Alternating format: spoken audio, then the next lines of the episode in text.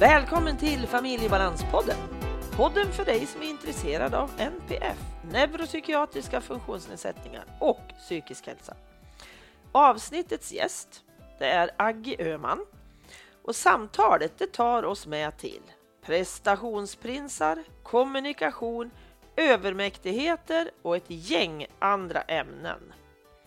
Familjebalanspodden görs i samarbete med Komikapp, hjälpmedelsföretaget som vill genom mötet med människor förmedla kunskap, väcka nyfikenhet och visa på behovet av kognitiva hjälpmedel och sinnesstimulerande produkter. Du hittar dem på komikapp.se.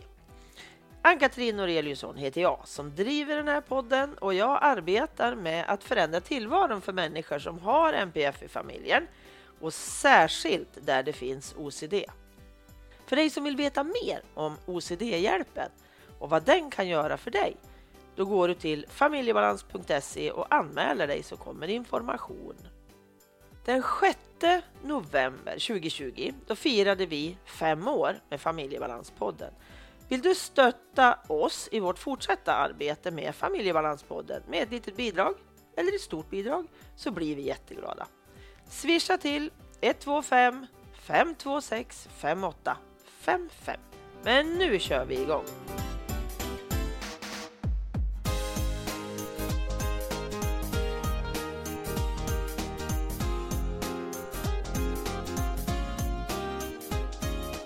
Hej Aggie! Hej! Och välkommen tillbaka säger jag till Familjebalanspodden. Tack så hemskt mycket, roligt att få vara tillbaka. Ja, det här känns jättekul. Jag tycker ju alla avsnitt är jätteroliga att göra, men ibland blir det lite extra. Och det här är, nu har du kommit med en ny bok, den är superfärsk, den är nästan varm i trycket. Ja. Och jag har bläddrat och läst och så här i den här, och jag tycker den här är en jättefin och lättläst bok och så informativ. Åh, vad glad jag blir. Tack för fina ord. Ja, den kommer att bli en väldigt bra bok att ha i handen som förälder och även professionen och de som behöver. Mormor, morfar och farmor, farfar allihop tänker jag. Ja, för den här, bra. Jo, men alltså den här är för alla som finns runt omkring barnen tänker jag. Som... Jo, det är så jag också tänkte att det här är faktiskt bra för alla vuxna. Ja. Men speciellt anhöriga och personal som på olika sätt möter unga. Och det ser vi ju nu att det kan behövas på flera områden. Jag har mycket tänkt vård och skola, men nu ser man ju socialförvaltningar och kanske till och med inom juridiken och allting. Absolut. Det händer så mycket kring barn. Ja. Ja. Och barn ska få en starkare röst.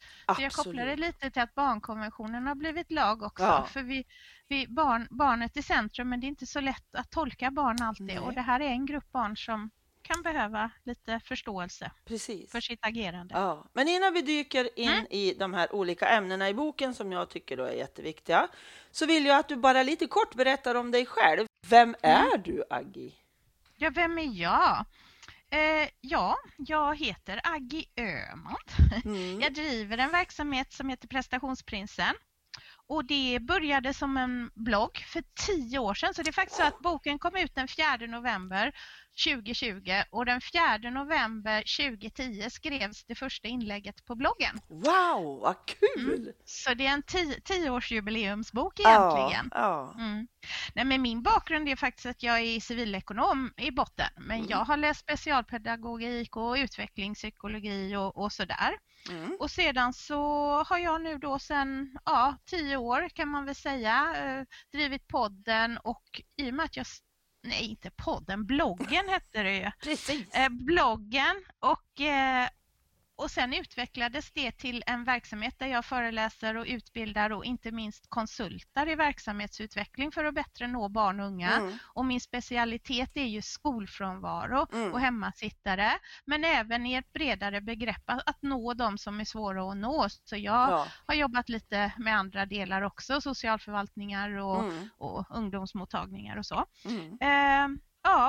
Så har jag funderat mycket på barnens situation och hur samhället och livet fungerar, och skolan är en väldigt viktig del för dem. Så det har blivit den här verksamheten, men sen har det också blivit en ideell förening som heter Prestationsprinsen och vänner, där vi försöker opinionsbilda kring barnrätt, och det har varit mycket skolfrånvaro men ibland lite bredare. Och gjorde en utredning om skolfrånvaro för 4 år sedan som heter Skolans tomma stolar. Och ja, den här ideella föreningen vi opinionsbildar och vi har ju då den här bloggen och Facebook-sidor och så där inte bara föräldrar utan alla som... Ja, det är ju, den här boken speglar ju dem. Att liksom bättre förståelse för barn och unga som vi kanske tycker... säger och känner och gör och så annorlunda. Men egentligen så vill jag få en diskussion om vad som är annorlunda. Och är det vi som kanske ska skruva på oss och inte dem? Nej, precis. Så... Ja, det var lite om dig. Och jag tänker berätta nu att i avsnitt 87 i Familjebalanspodden, alltså tillbaka lite drygt ett år, då pratade du och jag om skolfrånvaro. Ja. Det var jätteroligt. Ja, det var ett väldigt bra avsnitt där med, tänker jag. För att det handlar väldigt mycket om just den här problematiska skolfrånvaron och vad den kan handla om och hur många är det, eller vet vi inte riktigt hur många det är, och hur läser man statistiken, tänker jag. Och finns det någon statistik? Alltså det var ett jätteinformativt avsnitt. Så avsnitt 87, då ska ni lyssna också. Ja. Det tycker jag. Men det var bra. Det var bra.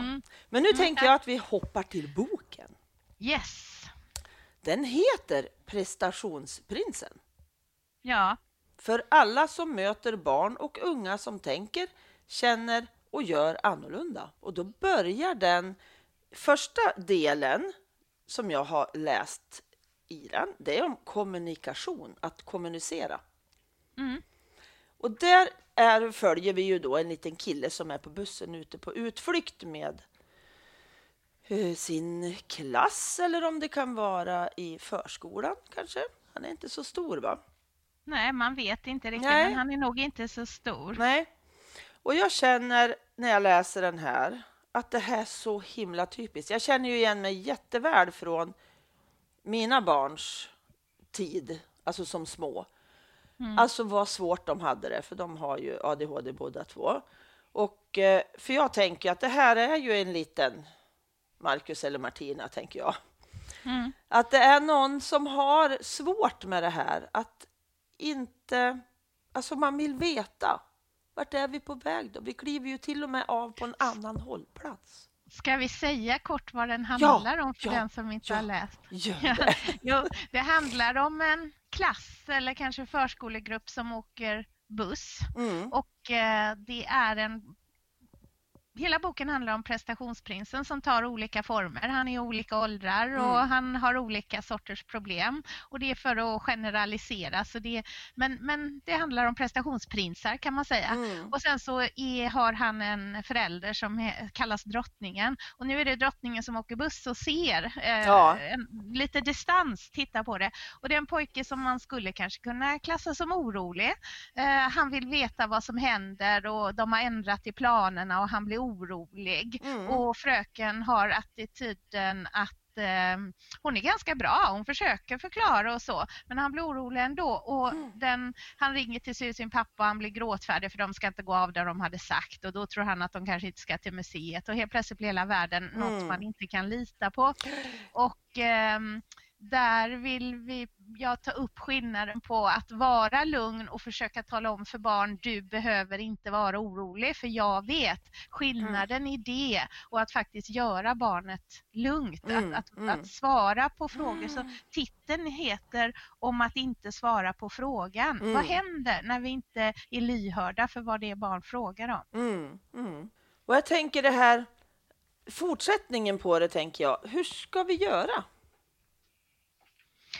Ja, vi ska svara på barnfrågor och att tänka på det innan utflykter och museibesök, att en del behöver veta mycket och det är något annorlunda i vardagen, och människan är vanemänniska och en del av oss har svårare än andra med, när det inte är som vanligt. Och att bara inte gå i skolan som vanligt kan vara en stor sak som gör en lite orolig. Då kanske man har lusläst schemat och suttit och pratat med föräldrar om vilken hållplats man ska gå av och tittat på bilder på museet, kanske läst något om utställningen man ska på. Så om man är, barn inte har föräldrar med den tiden och kapaciteten, så kan det vara bra om skolan hjälper till i det. Så mycket förutsägbarhet, vad är det som ska hända? Vilken ordning? Ska vi äta matsäck, vinn eller ute? Hur gör vi? Och framförallt då vara medvetna om att det finns säkert några barn i din grupp, klass, vad det nu är, boende, som har då får det ännu svårare när det här de har peppat sig för och laddat om för inte blir på det sättet. Så det är inte bara trams att tycka det är stor skillnad att gå av på Centralen eller Gamla stan eller Stortorget eller Vasavägen, utan det kan vara en stor grej, och då gäller det att föregå där och tala om att det har blivit lite ändringar. Och det kanske man inte alltid gör, men då måste man lyssna på barnen när de frågar. Ja, och jag tänker också så här, för många hör jag säger, ja men alltså vi kan inte hålla på och göra något annorlunda för en unge. Jo, men alltså jag tänker så här, om vi gör det där lilla utskicket extra till alla får liksom en karta, eller som vi gör i föreningen här i Attention, att vi skickar med karta och förutsättningar till alla. Då blir det inget extra jobb liksom. Om jag får det som en rutin och en vana, tänker jag. Behöver jag inte göra något annorlunda med någon, utan då blir det liksom lika för alla, och de som behöver det här extra får det. Ja, men så tänker jag också. För ofta är det inte så svårt att svara på lite fler frågor liksom. Och får man in rutinen så blir det enklare och enklare. Ja, och jag tänker också på det här som vuxen, så är ju jag en sån här som alltid frågar. Jag är den där som kommer med frågor på föreläsningar och sånt där. Eller i mindre grupper också. Och så hör jag ju folk säga, men gud vad bra att du frågade, för jag visste inte heller. Ja, just det. Och lika så tänker jag att det är med barn. Om vi berättar det här då för ett barn, då är det ju flera som inte har vågat fråga. Som också får den här informationen, som behöver det, men kanske visar det på ett sätt så att jag förstår inte att det här kanske är för att den inte vet, för den blir bråkig eller lite sånt där. Att det händer andra saker än att jag börjar gråta. Det är ju olika åldrar. Den här lille prinsen blir ju väldigt ledsen. Men jag tror till och med det står där att en lite äldre prins vill inte fråga fröken eller ringa pappa. Han hade säkert istället varit ganska besvärlig. En annan hade helt enkelt skolkat från hela utflykten. En tredje kanske hamnat i bråk på grund av alla spänningar i kropp och själ av oron och blivit hemskickad. Precis. Så det tar sig bara lite olika uttryck. Ja, det beror ju liksom på vem vi är och hur vi visar det, tänker jag. Och det behöver man ju ha med när man tänker på kommunikation. Att avsaknad av kommunikation kommer att ge något i andra änden. Och vi kanske fattar inte att det här var kommunikationsbrist som gjorde att det blev bråk, till exempel. Nej. Och kommunikation, dialog och jag brukar alltid tipsa om, tänk på frågeorden. Vad, när, hur, varför, hur länge och sen då. Alla frågor man kan komma på när man skriver ett nyhetsbrev eller lägger upp på skolwebben där för vad som ska göras. Fler frågor desto bättre. Länkar, bilder. Ja, precis. Och det behöver inte vara att man gör något extra för någon. För de flesta, jättemånga kommer att ha nytta av det. Och de som inte har det, de bryr sig inte i det. Nej. De belastar ju inte heller, tänker jag. För får man in rutinen så tror jag att det här går ganska lätt. Faktiskt. Och när jag förstår varför jag ska göra det.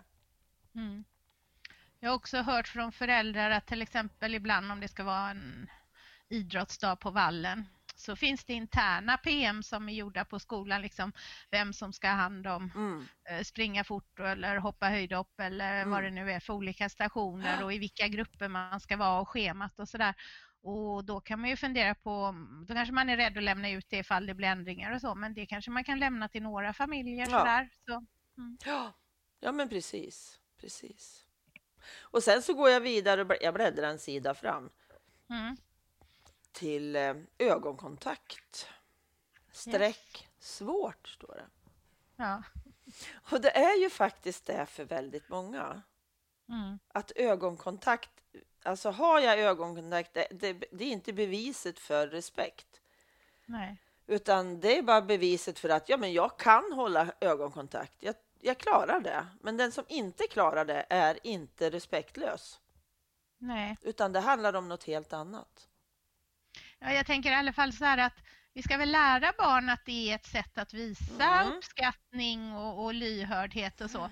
Men att man, om man verkligen märker att ett barn har svårt med det, så kan man ju fundera. För det är ju som Prestationsprinsen säger så här, i den här historien då, så pratar han med Björn. Och Björn säger att han måste titta i ögonen. Och det är så att andra förstår att den som lyssnar är intresserad och verkligen lyssnar. Och då står det så här: det tycker Prestationsprisen är konstigt. Han lyssnar med öronen, inte ögonen. Han tittar med ögonen. Och när man tittar ser man många saker. Och om man ser många saker och samtidigt måste lyssna, så blir det väldigt mycket intryck. Så han tycker att det blir för mycket. Och jag tror alla vi har någon bekant som ofta blundar när de lyssnar. Oh ja. Mm. Och det är ju precis samma sak. Mm. Exakt, för jag ser också ganska många vuxna som ändra tittar upp eller just som du säger blundar eller gör någonting för att skärma av, tänker jag. Faktiskt. Men barn ska liksom titta mig i ögonen, och det är så dumt rent sant. Och speciellt om det är en laddad situation, för när man skäms och är osäker och en vuxen är i en maktposition, vare sig man är lärare eller pappa eller läkaren eller psykologen eller sostanten, så har man en maktposition och de kan vara rädda, osäkra, och då kan det vara skönt att slippa titta i ögonen. Verkligen. Så, och då får vi koncentrera oss på vad det är som sägs. Ja, och jag tänker på en sån här lektionstillfälle, så våran Marcus hade assistent tidigt och hon var väldigt lyhörd för honom, för han fick alltid sitta och rita när det var genomgångar eller ha någonting i händerna, och det här är ju väldigt många år sedan, så att hon var före sin tid verkligen. Att förstå att han lyssnade så mycket bättre om han fick vara i sin lilla bubbla där och hålla på med någonting med händerna. Det gick så mycket bättre än att nej, men sitt upp ordentligt nu och så tittar du på fröken när hon pratar. Alltså han hade ju inte hört någonting. Och att men sen tror jag också så här att många kan läsa där och tycka det är klart att det är så. Men sen ska vi tänka efter, vara vaksamma på vad vi gör i praktiken just. När två unga bråkar på skolgården och vi går dit och den som man är irriterad på bara står och tittar upp i molnen liksom. Är jag lika klok som när jag läser det här i lugn och ro med min tekopp liksom? För det är ju det man förstår, det är teorin, det svåra är att komma ihåg det i praktiken. Ja.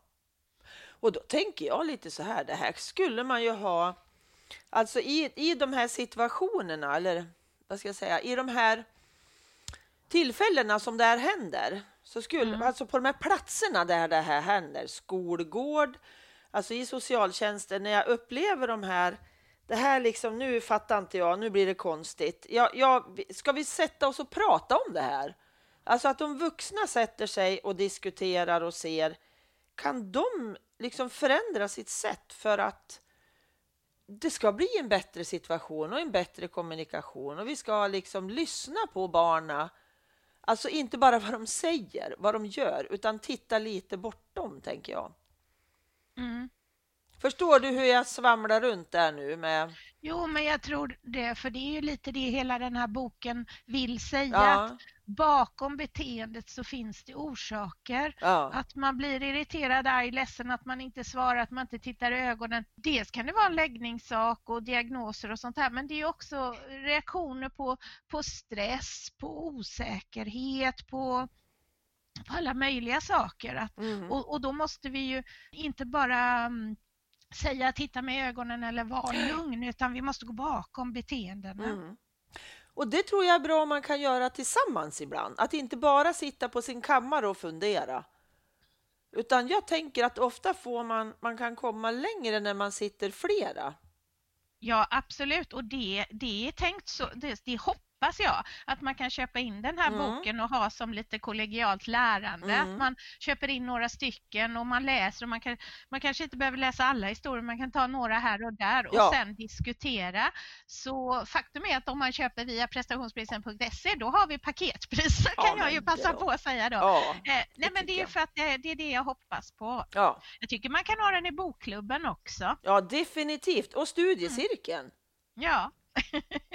Hej vad vi säljer. Yes. Nej men det var inte alls meningen att det skulle vara ett säljsamtal. Absolut inte. Jag ville bara lyfta din för jag tycker boken är jättefin och den ger mig väldigt mycket bekräftelse tillbaka, både på det jag har gjort rätt och det jag har gjort fel.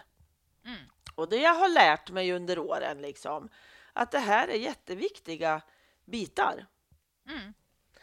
Och allmängiltiga. Ja, verkligen. Det spelar egentligen ingen roll om jag har diagnos på pappret eller inte, eller vad sjuttsiken det är. Det här är väldigt allmängiltigt faktiskt, som du säger. Sen så går jag vidare till ett annat kapitel och tar rekreation. Om hobby, sport, intressen och avkoppling och lite andra saker. Hur tänker du där liksom?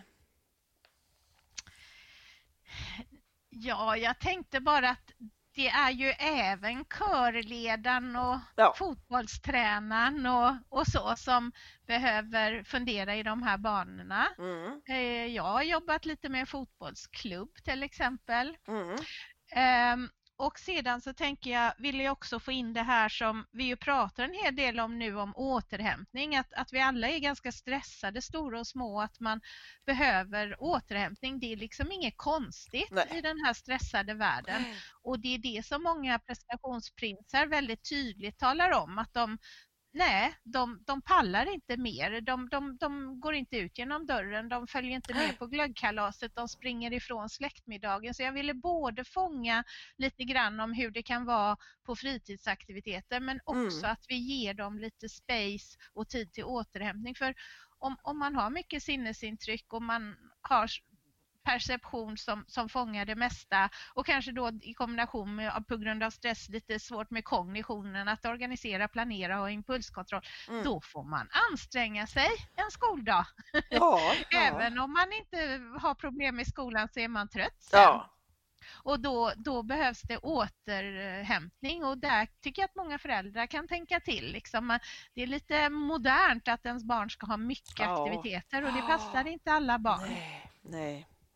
Och skolan måste förstå att man kanske klarar en utflykt jättebra men blir helt slut och behöver sova nästa dag. Och då kan man inte utgå från det måste vara problem hemma för utflykten hade de ju skoj. Kanske man hade, men man blev dränerad. Så det här vill fånga lite de här sakerna, att det inte bara är föräldrar och skola som behöver tänka på det. Och att vi måste ge tid till återhämtning till våra barn. Ja, verkligen. Och sen så är det en intressant del här. Han spelar nästan dygnet om. Den tyckte jag var jätteintressant. Ja. Han killen då som spelar fiol. Han älskar fiol och spelar i princip dygnet runt. Följer jättemånga på YouTube och så vidare och så vidare. Och så versus den här killen som spelar typ World of Warcraft dygnet runt. För mig var det en jättehäftig ögonöppnare att läsa om de här två. Det är samma sak fast helt olika. Ja, det finns. Jag jobbar ju lite med en gamer som ibland är med och föreläser. Och jag känner så här att vi lägger värderingar. Och om man spelar schack eller fiol, eller en förälder berättar stolt att ens barn är i slukaråldern. Och nu är det få barn som är i slukaråldern, har jag förstått. Men det finns fortfarande sådana som plöjer böcker och kanske sitter inne hela lördagen och läser. Och det är häftigt och det kan man berätta om. Men den här ungen som sitter och spelar datorspel hela helgen, det skäms man för och det är fel och så. Och vi läser gärna lite ur de här böckerna som ens barn slukar, liksom Harry Potter eller vad det nu är. Mm. Medan det är vi få som sätter oss en timme och tittar vad ungarna gör på CS. Vi går med till fotbollsträning, fotbollsmatcher, vi går på fiolspelande killens konsert.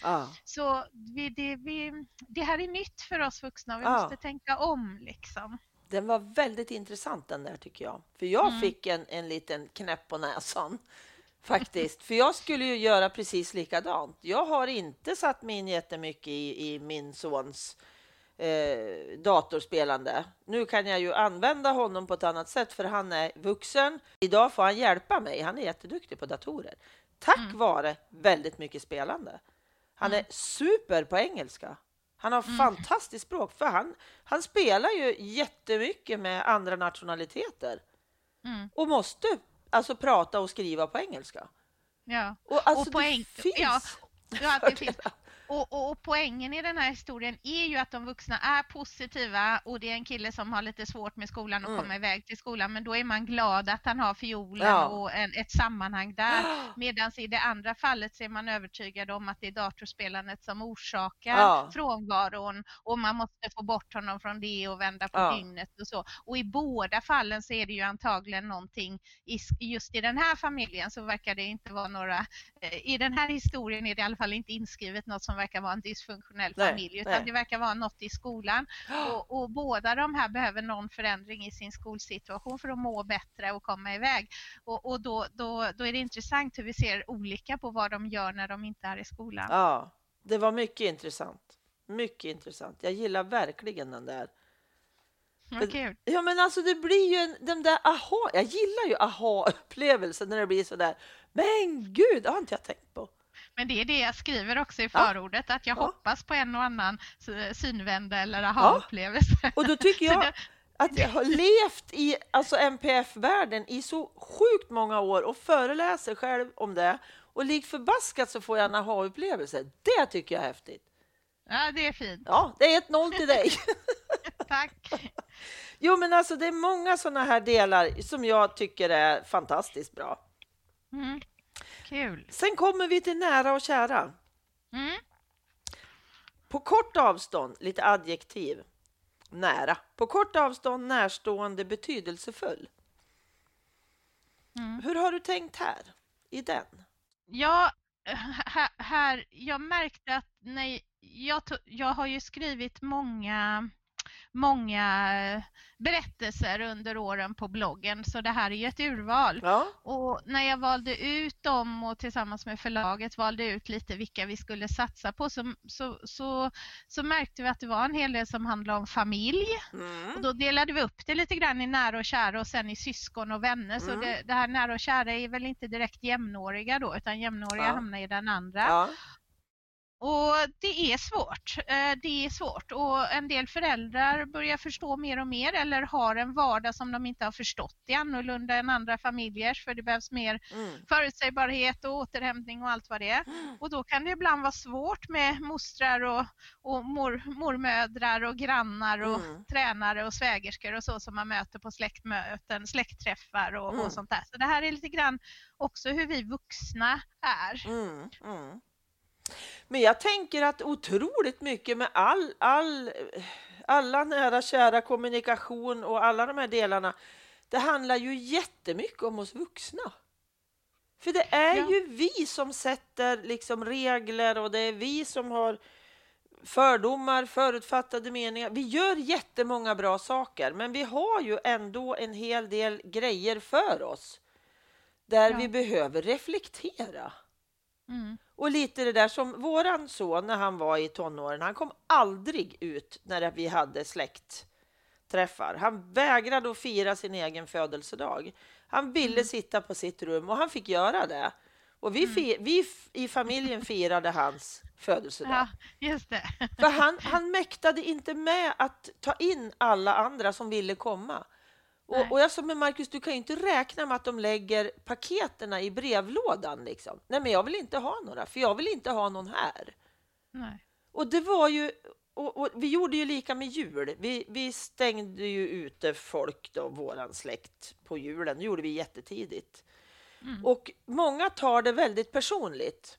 Mm. Men grejen var ju att de var inte bortvalda egentligen. Marcus klarade det inte. Nej. Och det är ju det jag tänker. Vi behöver ha sån respekt för den som inte orkar. Mm. Och den som kanske inte vill vara med. Visst kan man väl gå in och säga hej. Men man ska inte kräva att man sitter med, tycker jag. Nej, och sen när vi tittar på... Ja, men säg våra kollegor på ett jobb eller något, så finns det säkert några familjer som sticker till Kanarieöarna eller Thailand eller någonting för att slippa allt stå hej med jul och bara vara tillsammans. Oh. Så det är inte så konstigt. I en intensiv vardag så är det inte alltid man orkar med en grej till. Nej. Men sen i den här i boken tar vi också upp det tvärsom. Att även om man är introvert och behöver ganska mycket lugn och ensamhet, så kan man tycka det är kul när släkten kommer.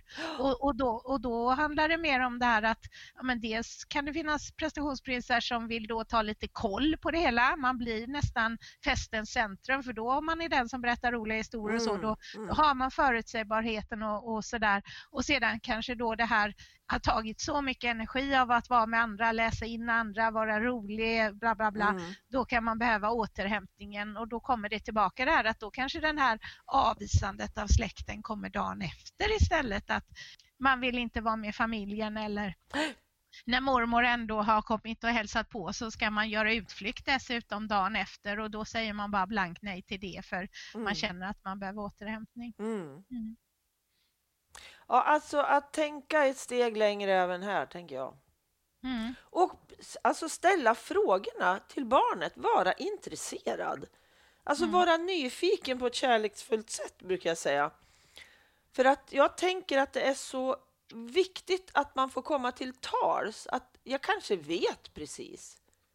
Det är inte alla som vet såklart varför jag inte vill vara med, men en del kanske vet att det är så här, och då får jag ju väldigt intressant och bra information, tycker jag.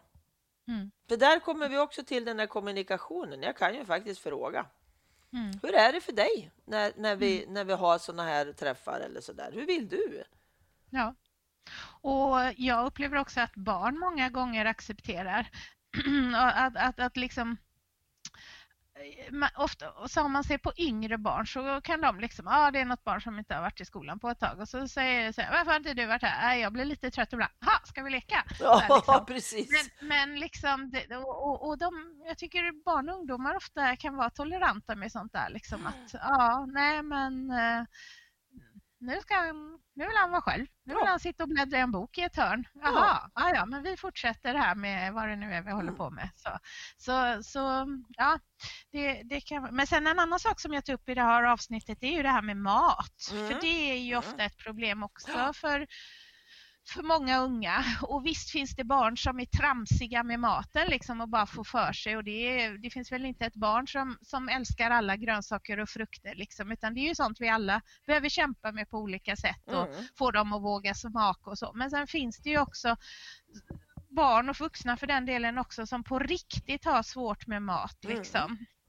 Konsistenser, smaker, man kanske även har väl utvecklad perception.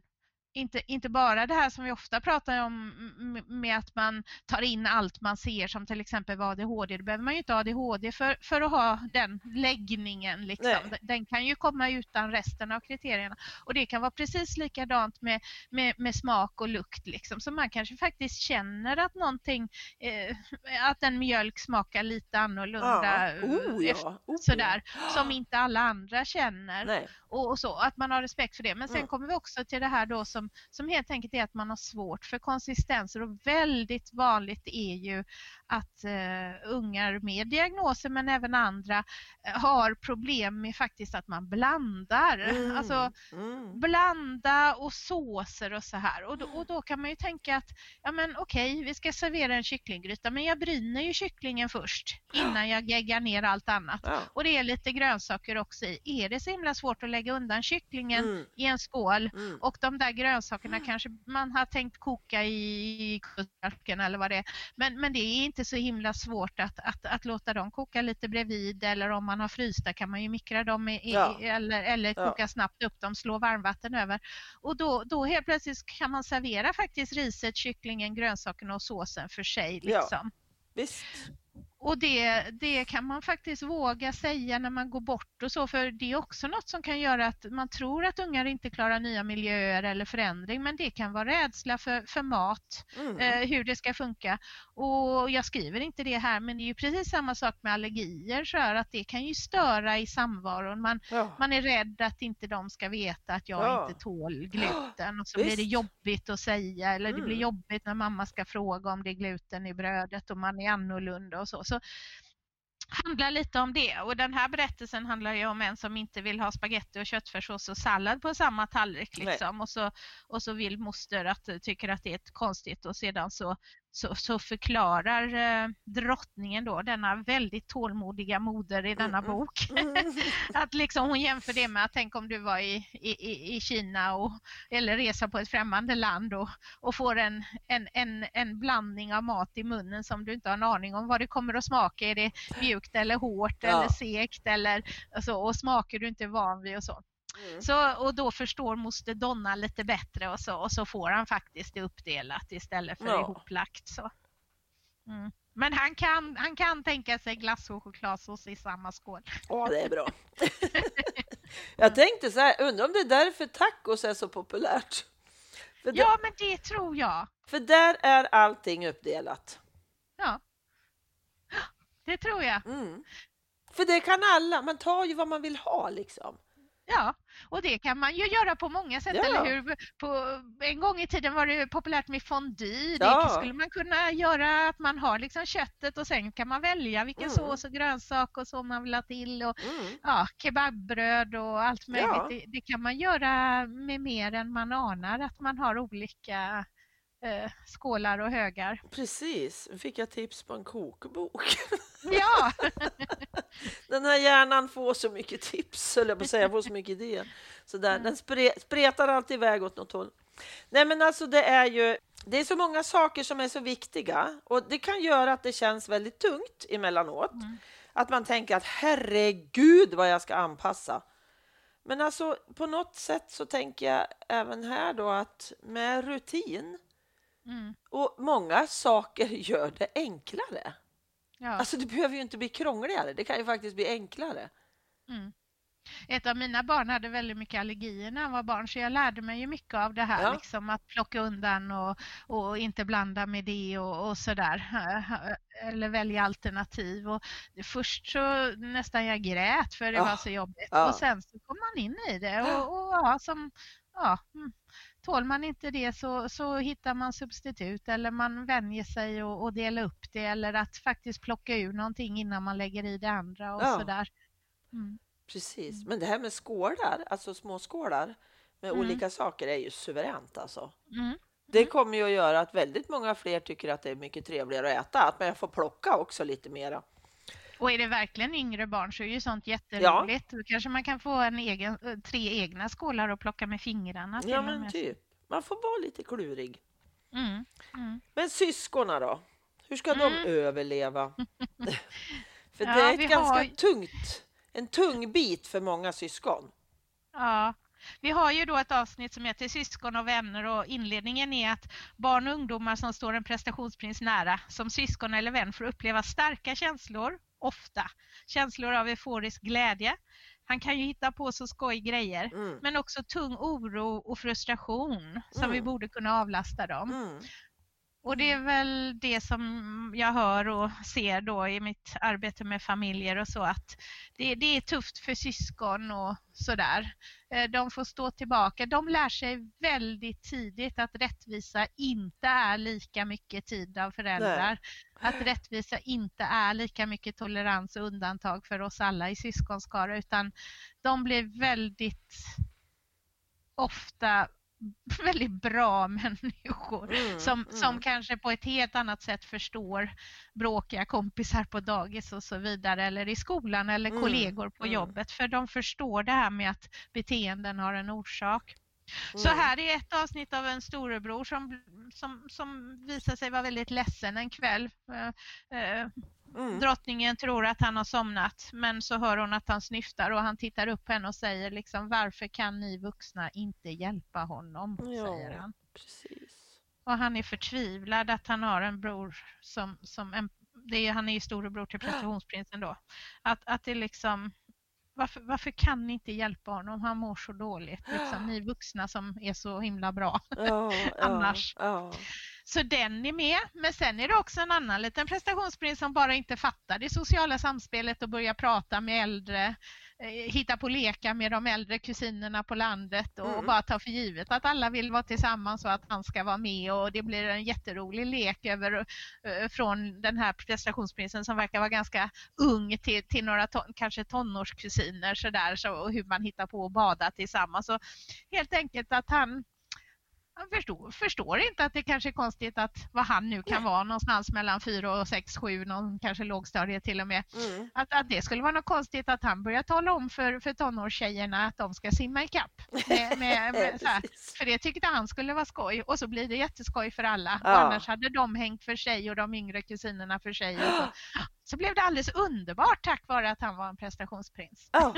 Precis, precis. Och går utanför normen och utanför boxen på alla sätt och vis utan att han ens vet det. Ja, och det tycker jag, det måste jag få säga. Om framsidan så är det ju en prestationsprins som sitter lite utanför cirkeln. Ja. Och det här var så roligt för det uppstod faktiskt av misstag. Jaha. Vi hade honom i en cirkel i mitten och så sa jag det är för symmetriskt. Jag skulle vilja att det var mer asymmetriskt. Och så skulle designen prova att sätta det lite i hörnet. Jag sa det är ju modernt nu att det fattas saker i reklam och sådär. Eller hur det är avskurna. Så alltså, det kanske ska fattas lite av cirkeln eller någonting. Och så när hon höll på med det så råkade hon dra cirkeln innan hon drog prinsen. Och så hamnade han utanför och så skickade hon tillbaka. Men Aggie, det är väl så här det ska vara. Anna Persson heter hon som har gjort designen. Okay. Och hon är jätteduktig. Och då sa jag, ja men det är klart det ska vara. Det är så slitet det här outside the box. Liksom, utanför boxen. För det är ju att vara kreativ. Och så, nu tar vi det till en helt annan nivå, Ann-Katrin. Yes. Nu tar vi det till utanför cirkeln. Utanför cirkeln från och med nu. Ja, yes. Och det är ju det den här lilla... Ja.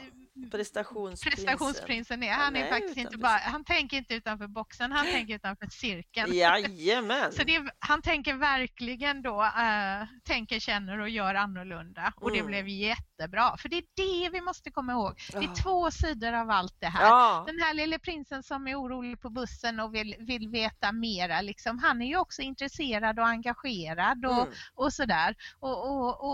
Och den här som spelar dygnet runt, vare sig det är fiol eller dataspel, och vill lära sig något, det är ambitiös i sitt lärande. Det råkar bara vara så att av någon anledning så lyckades inte skolan fånga denna ambition hos dem sådär. Så det finns, man brukar säga, prata om det här med positiv förstärkning och bygga på det som är bra. Det är det jag tänker att den här boken också ska göra. Ja. Om vi går bakom problembeteendet och ser att det finns engagemang, vilja, kapacitet, kunskap, allt vad det är. Ja, men kan vi kanske ta ett steg tillbaka och istället för att jobba med symptomet som vi kallar problembeteende. Om vi sätter oss ner och försöker förstå mer av det som händer bakom, så kan vi kanske dra nytta av det till och med. Eller framförallt då själva agera annorlunda så vi inte hamnar i de situationerna. Och då vet jag några som har läst historien så men ska de få uppträda hur som helst. Men då tänker jag så här, ja men har man försökt lite grann med på vanligt sätt att förklara och säga ifrån och sätta tydliga gränser och inte det funkar, ja men då är det ju det här man brukar säga, om man provat samma sak 100 000 gånger och inte funkar, då måste man göra något annorlunda. Så den här boken ska inte vara någon ursäkt till att alla barn finns en förklaring varför och hur de gör och så, utan det är de här när det inte funkar att säga till, när det inte funkar att förklara varför och så, utan det ändå händer. Det är då vi måste vara lite mer ödmjuka. Det är det den här boken vill, att det blir bra för oss om vi... Jag vet inte om den finns med här. Jag tror det att den finns med. Hyschade prinsar blir glada prinsar. Det handlar om en förskoleavdelning där det är väldigt mycket stök och bråk och personalen vill ha lugn. Och det är mycket hyschande. Varpå de här småkillarna med mycket energi, det blir mycket bråk och tjafs. Och sen så kommer en ung manlig lärare som känner igen sig. Och han hittar på sådana här lekar. Han står inte och pratar kakrecept i ett hörn på rasten och övervakar, utan han engagerar sig och får dem att spela fotboll och följa John och allt vad han gör. Så sen är de, och då blir det ett lugn liksom. Han förstod helt intuitivt varför det här problembeteendet uppstod. Det var överskottsenergi. Det kom ut i att peta på grannen. Men fick man springa på rasten så behövde man inte. Då var energin, då kan man bygga lego sen. Eller pyssla. Så det är ett exempel. Det finns någon mormor också som säger till en drottningen, och hon bara säger nej, nej, nej, och prestationsprinsen blir allt gnälligare och är hungrig, att säg ja. Och så får prestationsprinsen, vad det nu är, rita eller måla. Och så blir det lugn och ro och man hinner göra middag och sådär. Så att det kan bli bra. Det är inte alltid att den här aha-tanken eller göra annorlunda behöver betyda mer jobb. Nej, nej. Det kan tvärtom skapa utrymme. Ja, men exakt. Och här är ju mycket om familj och så. Men jag tänker att det går ju bara att överföra till lärare, andra vuxna i sina yrkesroller som möter. Jag har tänkt mycket på det på sista tiden med alla de här tragiska fallen med socialtjänsten och så. Ja, förstår vi de här barnen när vi gör utredningar och familjerna och så här, så ja. Det finns mycket att hämta, tycker jag, som har skrivit det. Ja, men jag håller ju med. Verkligen, för att det är på ett sånt... Det är så lättfattligt. Det är så lätt att sätta sig in i de här när det är i fallbeskrivningar. Jag tycker ju det är det bästa för mig. Då förstår jag bäst. Det blir så tydligt. Det är ju så att boken är drygt 100 sidor och den är indelad då i 8 kategorier där vi har pratat om några nu, nära och kära och kommunikation och så. Det finns också övermäktigt som är typiskt för de här barnen, att man hamnar då i ilska eller ledsenhet eller sluter sig eller så. Och det är mycket kring skola och skolfrånvaro också för de här ungarna. Så den är uppdelad i 8 kategorier och ingen berättelse, jag tror den längsta är kanske på drygt 2 sidor. Så att, och man kan läsa dem i vilken ordning som helst. Ja, nej, den rekommenderas. Absolut. Ja, Aggie, det här var jättekul att prata om din bok. Ja, det var roligt att få göra det. Men hörru du, är det något mer du tycker nu att vi ska lägga till? Som vi inte har tagit, som du tycker är viktigt? Jag förstår att det finns 10 000 saker till. Men några kan du få lyfta. Ja, men det kanske är just det här med övermäktigt, och vi behöver inte gå in i detalj, men där är till exempel att det är en som heter Det blir lätt för mycket, och det handlar om ett klassrum, och det är nog ett lågstadieklassrum där det är väldigt mycket, det är projekt och det är solrosor och det är blommiga gardiner och det är mycket låt stå, alfabet och årstider på väggarna. Att skala av lite kan vara bra, det kan man fundera på hemma också liksom. Att många av de här mår bra av lite avskalat. Jag tänker också på det här att resa och semestrar och utflykter, vare sig det då är med boendet eller familjen eller skolan eller vad det kan vara, så det här med lite förutsägbarhet och förstå att man blir väldigt, väldigt trött. En av historierna handlar om just det här att familjen åker iväg. Men den här prestationsprinsen kanske kan få stanna på hotellrummet halva dagen och läsa sin bok eller spela på sin... Ja, det kanske inte är rätt uppkoppling för dataspelet, men YouTube och binge någon tv-serie.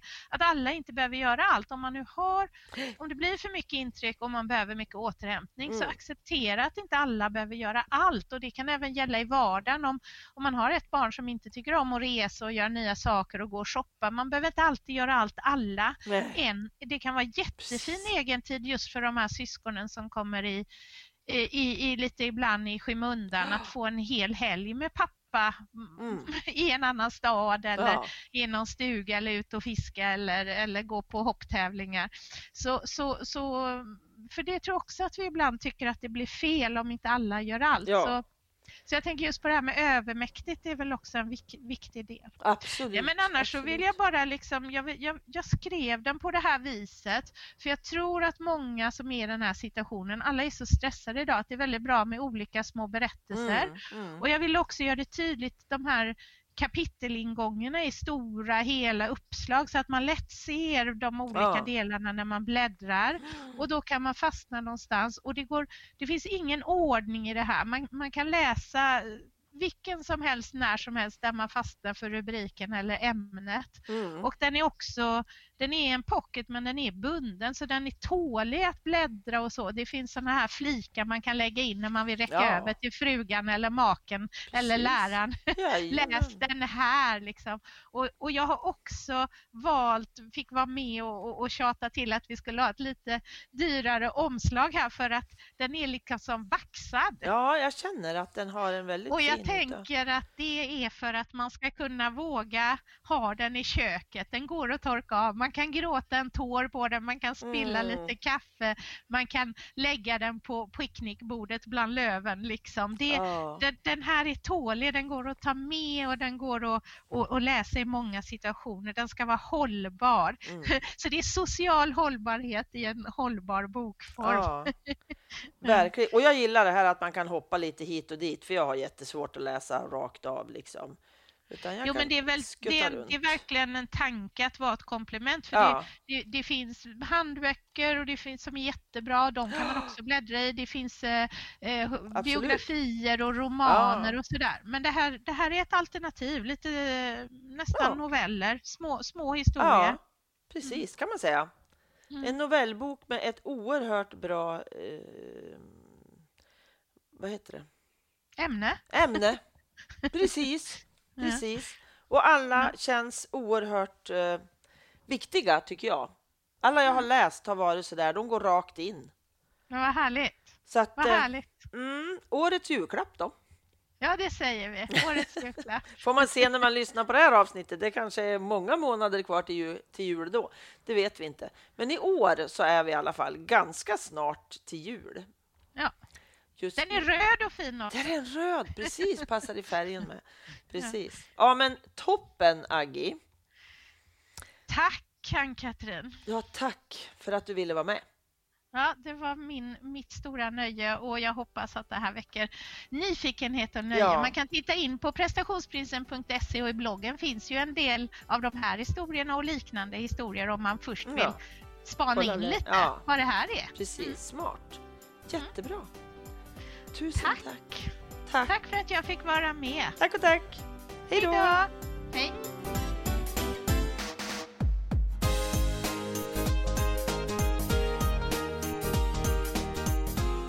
Och boktipset i det här avsnittet, det är ju såklart Prestationsprinsen som ni har fått en hel del information om inne i avsnittet. Tack för att du lyssnat. Tack till Pelle Zetterberg för musiken, till Pernilla Wahlman som fotar, Marcus som fixar poddloggan och till Anders för att du redigerar mitt prat. Och tack till Komikapp för samarbetet. Hoppas vi hörs igen. Hej då!